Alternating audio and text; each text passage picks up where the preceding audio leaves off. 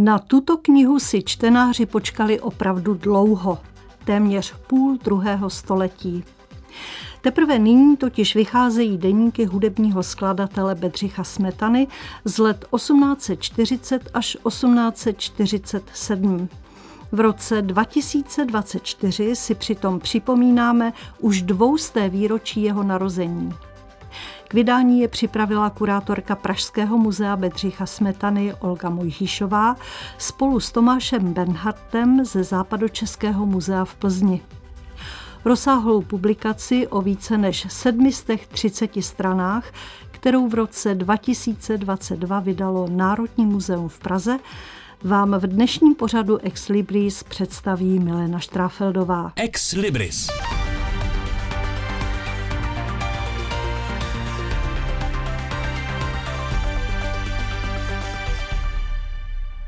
Já, Bedřich Smetana, narozený v Litomyšli 1824, 2. března v úterý v 10 hodin ráno. Měl jsem otce Františka Smetanu pivovarským sládkem a moje matka byla Barbara Smetanová, rozená Linková. Poznamenal si 1. května roku 1840 16-letý student Bedřich na samém začátku svého deníku. Na tom by určitě nebylo nic pozoruhodného. Všechny tyto údaje dobře známe. Kdyby ovšem deník nenazval Tagebuch, nepodepsal ho Smetana Friedrich a kdyby si své zápisky po celá léta nevedl v Němčině. Mnohého čtenáře tak nejspíš překvapí, že náš nejčeštější skladatel v době svých gymnaziálních studií ještě neuměl česky psát. To se bude pracně učit až o dobrých 20 let později. Sám tehdy své libretistce Elišce Krásnohorské přiznal, že v mládí byl plně germanizován. A právě Němčina byl jeden z důvodů, proč vědecká edice smetanových studentských deníků vychází tak dlouho po jeho smrti. Muzikologové si sice byli dobře vědomi, že je nezbytné deníky vydat, je ale otázkou, jak by veřejnost v dobách silného vlasteneckého cítění přijala fakt, že národní klasik píše německy. Vlastní obsah zápisků je přitom zcela nevinný. V roce 1840, kdy Bedřich začal svůj deník psát, se omezují víceméně jen na počasí. Leden. Mírnější počasí než jindy. Mnoho plesů v letošním dlouhém masopustu. Žádné jízdy na saních, málo sněhu. Nic pozoruhodného. Únor. Stejné počasí. Jediný ples na masopustní úterý. Ferenc List v Praze, pět jeho koncertů. Velmi krásné dny. Březen. Pošmourné počasí. List odcestoval. Duben. Velmi krásné počasí. Skoro celý duben jasno. Květen. Chladněji než jindy a než v dubnu. Na všech zábavních místech v Praze hudba a radovánky. Otevření plavecké školy. Krásné dny. A v tomto duchu bychom mohli ze Smetanova deníku citovat dál. Stručně zaznamenal svůj ani neroční pobyt v Praze, kde studoval na akademickém gymnáziu v Klementínu pod vedením Josefa Jungmana, tedy spíš nestudoval, protože do školy příliš nechodil. Nakonec řediteli Jungmanovi hrdě oznámil, že z gymnázia předčasně vystupuje cur muzik, tedy kvůli hudbě. Té se totiž věnoval místo studia. Hrál ve studentském kvartetu, často chodil do divadla, nechyběl snad na žádném pražském koncertě. Když se pan Sládek Smetana od samotného Jungmana dozvěděl, že Bedřich svévolně opustil školu, dal svému synovi památný pohlavek, prý první a poslední v životě – a na začátku dalšího školního roku ho odvezl do Plzně, aby tu Bedřich konečně dostudoval. Po gymnáziích v Jindřichově Hradci, Jihlavě, Havlíčkově, Brodu a Praze to tak byla už jeho pátá štace. Věčný student Bedřich k tomu v říjnu 1840 celkem věcně poznamenal. Čtvrtého jsme slavili jmeniny našeho otce. Pátého v pondělí, poté co jsme se rozloučili, Vyjeli jsme, já a otec, ráno po třetí hodině do Plzně a v úterý 6. večer jsme tam dojeli. Dostal jsem se na byt a stravu k učiteli Síkorovi. Všude jsem byl velmi dobře přijat. Ve čtvrtek 8. jel otec domů. Já jsem ale zatím v Plzni stále více vcházel ve známost, hrál jsem u několika pánů a postupně si všude zvykl. Denně skoro jsem navštěvoval pana strýce Smetanu a učil se svoje lekce. A tak uplynul celý říjen, aniž bych o tom věděl. U strýce Smetany se musíme alespoň na chvilku zastavit. Ve skutečnosti to byl Bedřichův bratranec, ovšem o mnoho let starší. Jako vlastenecký profesor, vědec a spisovatel patřil k nejvýznamnějším osobnostem obrozenské Plzně. Pod jeho dohledem dokáže Bedřich za tři roky v Plzni konečně odmaturovat, i když s nevalným prospěchem. Strýc Smetana také přesvědčí pana Sládka, aby svému synovi nakonec nebránil v hudební kariéře. Bedřich na něj proto bude až do konce života vzpomínat s velkou úctou. Podle Tomáše Bernharta, autora studie Plzeň doby Smetanovi, která je součástí edice deníku, byl profesor Smetana také průkopníkem fotografického procesu dagerotypie u nás a je autorem prvního snímku Bedřicha Smetany z jeho studentských let.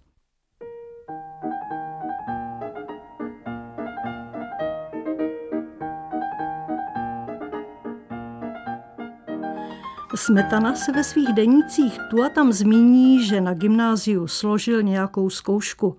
Ve svém prvním plzeňském roce má ještě i docela slušné studijní výsledky. I tam se však spíš než studiu věnuje hudbě. Jeden z jeho profesorů, Gustav Ber, si natolik cenil Bedřichovi virtuózní hry na klavír, že ho sebou bral do plzeňské společnosti. Bedřich se tak brzy stal vítaným účinkujícím na house koncertech. Například v lednu roku 1841 si poznamenal. Hned prvního tohoto měsíce a sice ráno jsem byl u kriminálního rady Rajše a odpoledne u dalšího kriminálního rady Demla, kde se mi ale ani trochu nelíbilo, protože tam bylo staré krátké piano, lépe řečeno klavír, a já jsem hrál kapríse od herce. Jak tedy mohla tahle skladba dopadnout? Třetího v neděli jsem byl u rady Lejpolda, kde jsem hrál až do osmé. Ta slečna, co u nich je, se jmenuje Lída Pradáčová. Zahrála etidy od Henzelta, které jsou velmi krásné. Žel nemám vůbec žádné nové skladby. 6. ve středu na Tři krále jsem byl večer u Vodičkových. Přepsal jsem Luizinu Polku a chtěl jsem mi tam odnést. Zas tam byla pohromadě velká společnost a hrálo se nejenom na fortepiano, ale i různé společenské hry. Kolem deváté hodiny šel jsem domů, protože můj bytný nerad vidí, když jdu někam hrát. Bedřichovi v té době nebylo ještě ani 17 a regule CK gymnázií přísně zakazovaly, aby se studenti účastnili veřejných produkcí. Profesor Berg, kterému jeho žáci dali přezdívku Punčoška, však sám vybízel Smetanu, aby na různých domácích koncertech vystupoval. Dokonce se jim ve společnosti chlubil. 9. února jsem byl s profesorem Bérem u Anglmajerových, kde jsem hodně hrál – Tady jsem dostal od starší dcery, která hraje velice dobře, listovo Ave Maria. Teď už se to učím. 14. v neděli jsem byl večer u poštmistra. Pozvali mne předem. Myslel jsem, že jim snad mám zahrát tak, jak jsem to dělal u Lejpolda, vodičky a tak dále. Jak jsem však úžasl, když jsem vstoupil do pokoje a hned spatřil tu několik grácií nastrojených a vyparáděných v bílých šatech. Bylo tam i několik mladých pánů v galafracích, tu zcela vyklizený pokoj. Ach, hned jsem věděl, že mám představovat celý bouřlivý orchestr a natáhnout tančidlo v jejich nohách, aby mohli ze všech sil rejdit, skákat, hopsat, všechny čtyři kouty pokoje roztřást mocným dupotem, ba ani piano nešetřit. Co jsem měl dělat? Tančidlo v nohách měl ovšem i sám Bedřich. Brzy se v plzeňské společnosti rozneslo, že mladý příbuzný váženého profesora Smetany je nejen výborný hudebník, ale taky skvělý tanečník. Tancovat se ostatně naučil doma od svých mnoha sester. Sládek Smetana totiž přivedl na svět celkem 18 dětí. V jeho rodině bylo navíc vždy veselo, odbývaly se tu domácí plesy, koncerty, maškarní bály, loutková představení a tak dále. A Bedřich tančil rád. Nejen na bálech plzeňské smetánky, ale dokonce i na císařském plese, přestože to školní řád přísně zakazoval. Stalo se totiž něco nepředstavitelného. Bedřicha si jako tanečníka vyžádali sami důstojníci z plzeňské posádky a profesor Ber na vedení gymnázia vymohl, aby se jeho chráněnec mohl plesu zúčastnit. Bedřich si k tomu v dubnu roku 1842 zapsal. Odpoledne. Jak ukrutně dlouhý je mi čas. Teď jsem se ustrojil a musel jsem si vzít cizí kalhoty, protože mi velice slušely. Jak vypadám? Jak po mně budou děvčata pošilhávat? Ty se směješ? Myslíš, že se dívkám nelíbím? Hoho, všechny budou chtít tančit se smetanou. Večer. Sál je plný, všechno je v největší parádě. My jsme tančili až při prvním valčíku. O, jak jsem poletoval řadami, jedna radost. Tančil jsem jak uštknutý tarantulí.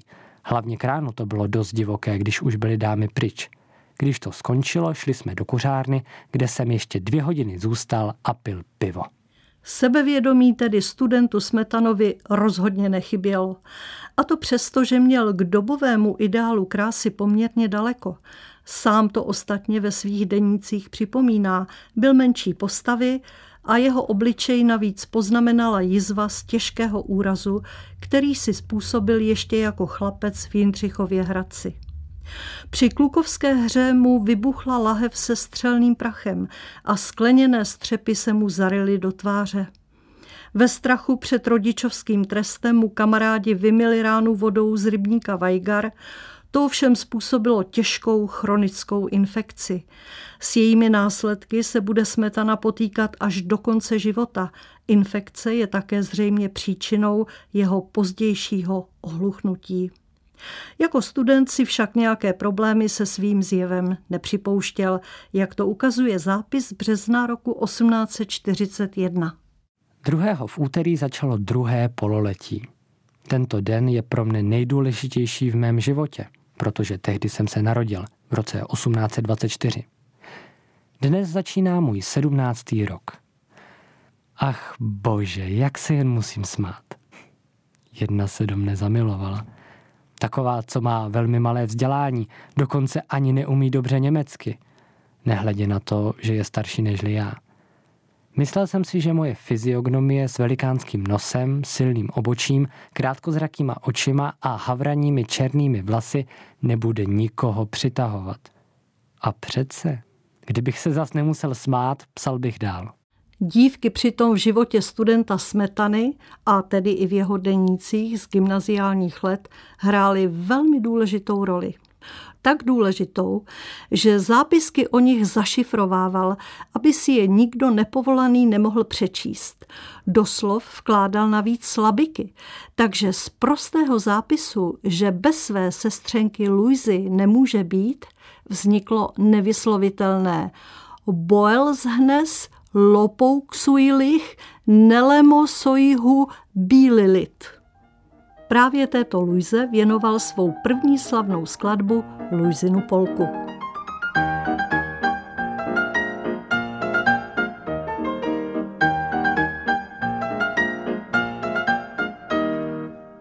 Po ní však v rychlém sledu následovaly dívky, do kterých se během svých plzeňských studií Bedřich prudce zamilovával – k Elize Golerové chová strašlivou vášeň, která ho však opustí, jakmile Eliza odjede z Plzně.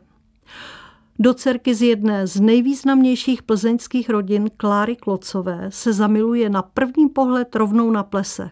Klára si ho však téměř nevšímá. Zoufalý Bedřich si proto v únoru roku 1842 zapsal. K čemu mám ještě dále zamlčovat, že ji tak miluji? Miluji, obyčejné je to slovo. Vzývám, uctívám ji jako bohyni. Ne, není výrazu pro můj cit, že bych byl hotov učinit pro ní všechno, pokud by to nebylo proti Bohu a náboženství. Že by pro mne bylo hračkou ležet před ní celé dny a kořit se jí. Čím více jsem jí uchvácen, tím více cítím své neštěstí. Často bych se rozplynul v slzách. Často jsem nezmocňovala těžkomyslnost, jež se nedala ničím zahnat. Při jejím jménu proudí ledový chlad všemi mými nervy, jak jsem proměněný. A v mém nitru se v nejlitějším boji střetávají pocit blaha a vědomí neštěstí. Bedřich své studentské lásky prožíval velmi intenzivně, věnuje jim ve svém deníku hodně prostoru. Popisuje, jak dlouhé hodiny dokázal chodit pod okny své milované Kláry v naději, že třeba otevře okno a zahlédne ho. Jak čekával v aleji, aby ji mohl aspoň na chvilku spatřit, když šla na mši nebo na hodinu kreslení. Po pár týdnech však prudká zamilovanost končí, do deníku si už jen poznamená. Všechen můj žár, všechna má láska pryč je. Nevím už nic o nějaké Kláře. 31. května roku 1842 si totiž Bedřich do deníku poznamenal. Dnes jsem byl u pana Koláře a hrál jsem z katy čtyřručně. Společně studujeme několik skladeb, abychom, jak se patří, zahráli, až bude mít pan inspektor společnost. Ona ale hraje opravdu pěkně. Mezi zdejšími slečnami skoro nejlépe.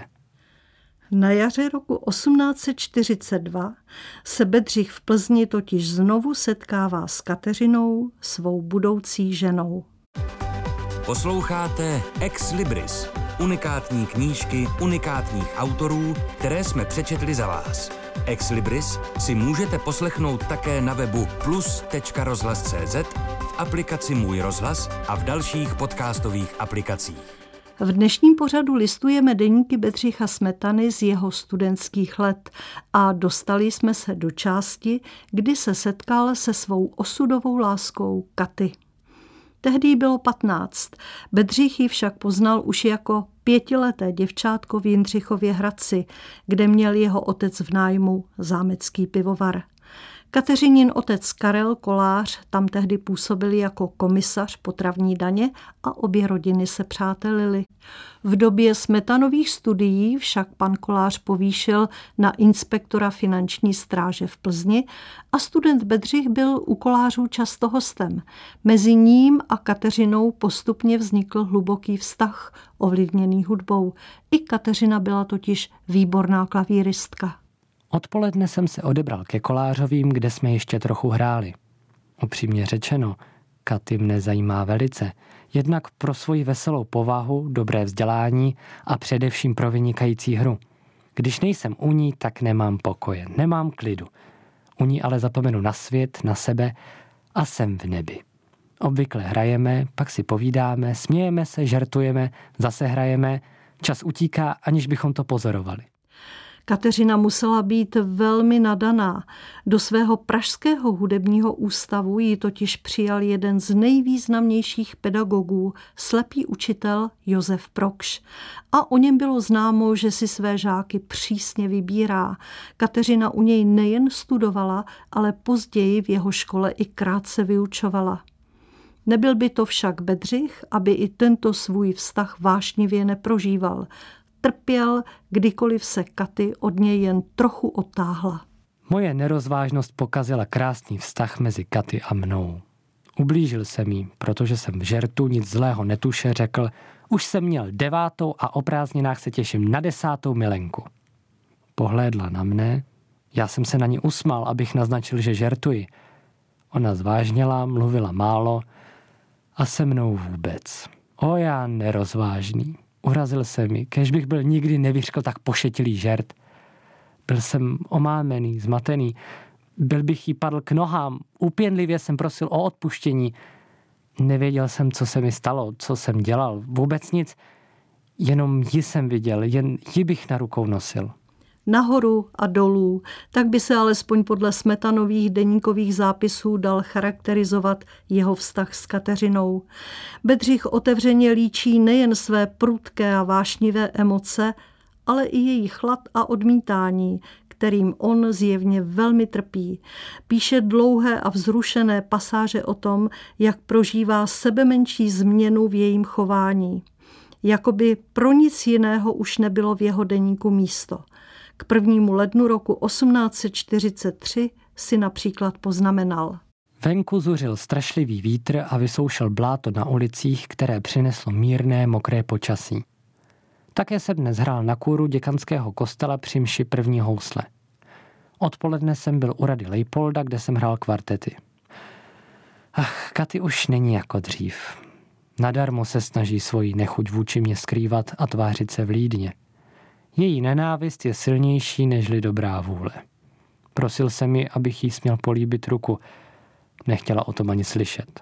Moje vášeň nabírala na síle, čím více se ona bránila. Nemohl jsem se udržet, stržen svou touhou a když jsem se pokoušel násilím její ruku políbit, sklouzly mi brýle z nosu. Kateřinina sestra Poldy mi pak rozšlápla obrubu. Moje láska je ta nejnešťastnější, protože je nejvášnivější. A v tomto duchu nahoru a dolů vyznívají i další zápisky, nežli byl Karel Kolář v létě roku 1843 služebně přeložen z Plzně do Mladé Boleslavy. O tom, že šlo o dost komplikovaný vztah, svědčí i fakt, že se Kateřina Kolářová provdala za Bedřicha Smetanu až v roce 1849 po sedmileté známosti.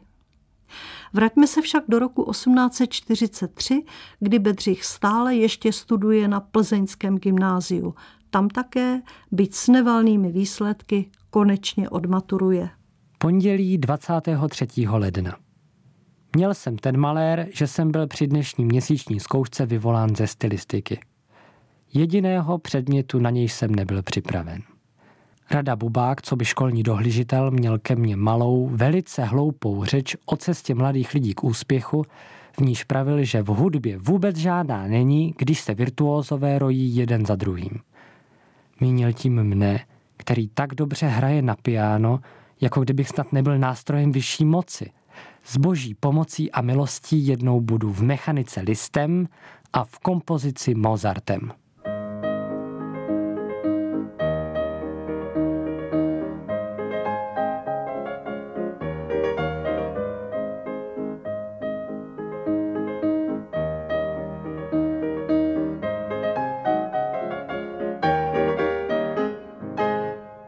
Na začátku jsem uvedla, že na kritické vydání smetanových studentských deníků si čtenáři museli dlouho počkat. Je však třeba říct, že toto čekání se vyplatilo. Řadu zápisků sice už známe díky Zdeňku Nejedlému, který je citoval ve svém rozsáhlém smetanovském životopise.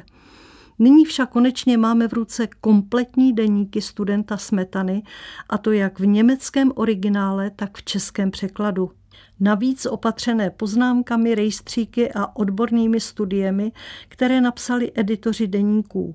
Lenka Vodrážková se zabývá Němčinou Bedřicha Smetany a vysvětluje, proč své deníky psal německy. Čeština byla jazykem užívaným v rodinném kruhu, přáteli, okolím z prostředí města. Právě proto, že v dobách Smetanova dětství a mládí byly německé vzdělání a Němčina známkou prestiže a předpokladem dobrého profesního uplatnění, rozhodli se Smetanovi rodiče zapsat syna na školy s německým vyučovacím jazykem, které navštěvoval až do ukončení studia na plzeňském gymnáziu. Tyto okolnosti vedly také k tomu, že Smetana napsal svůj první deník německy.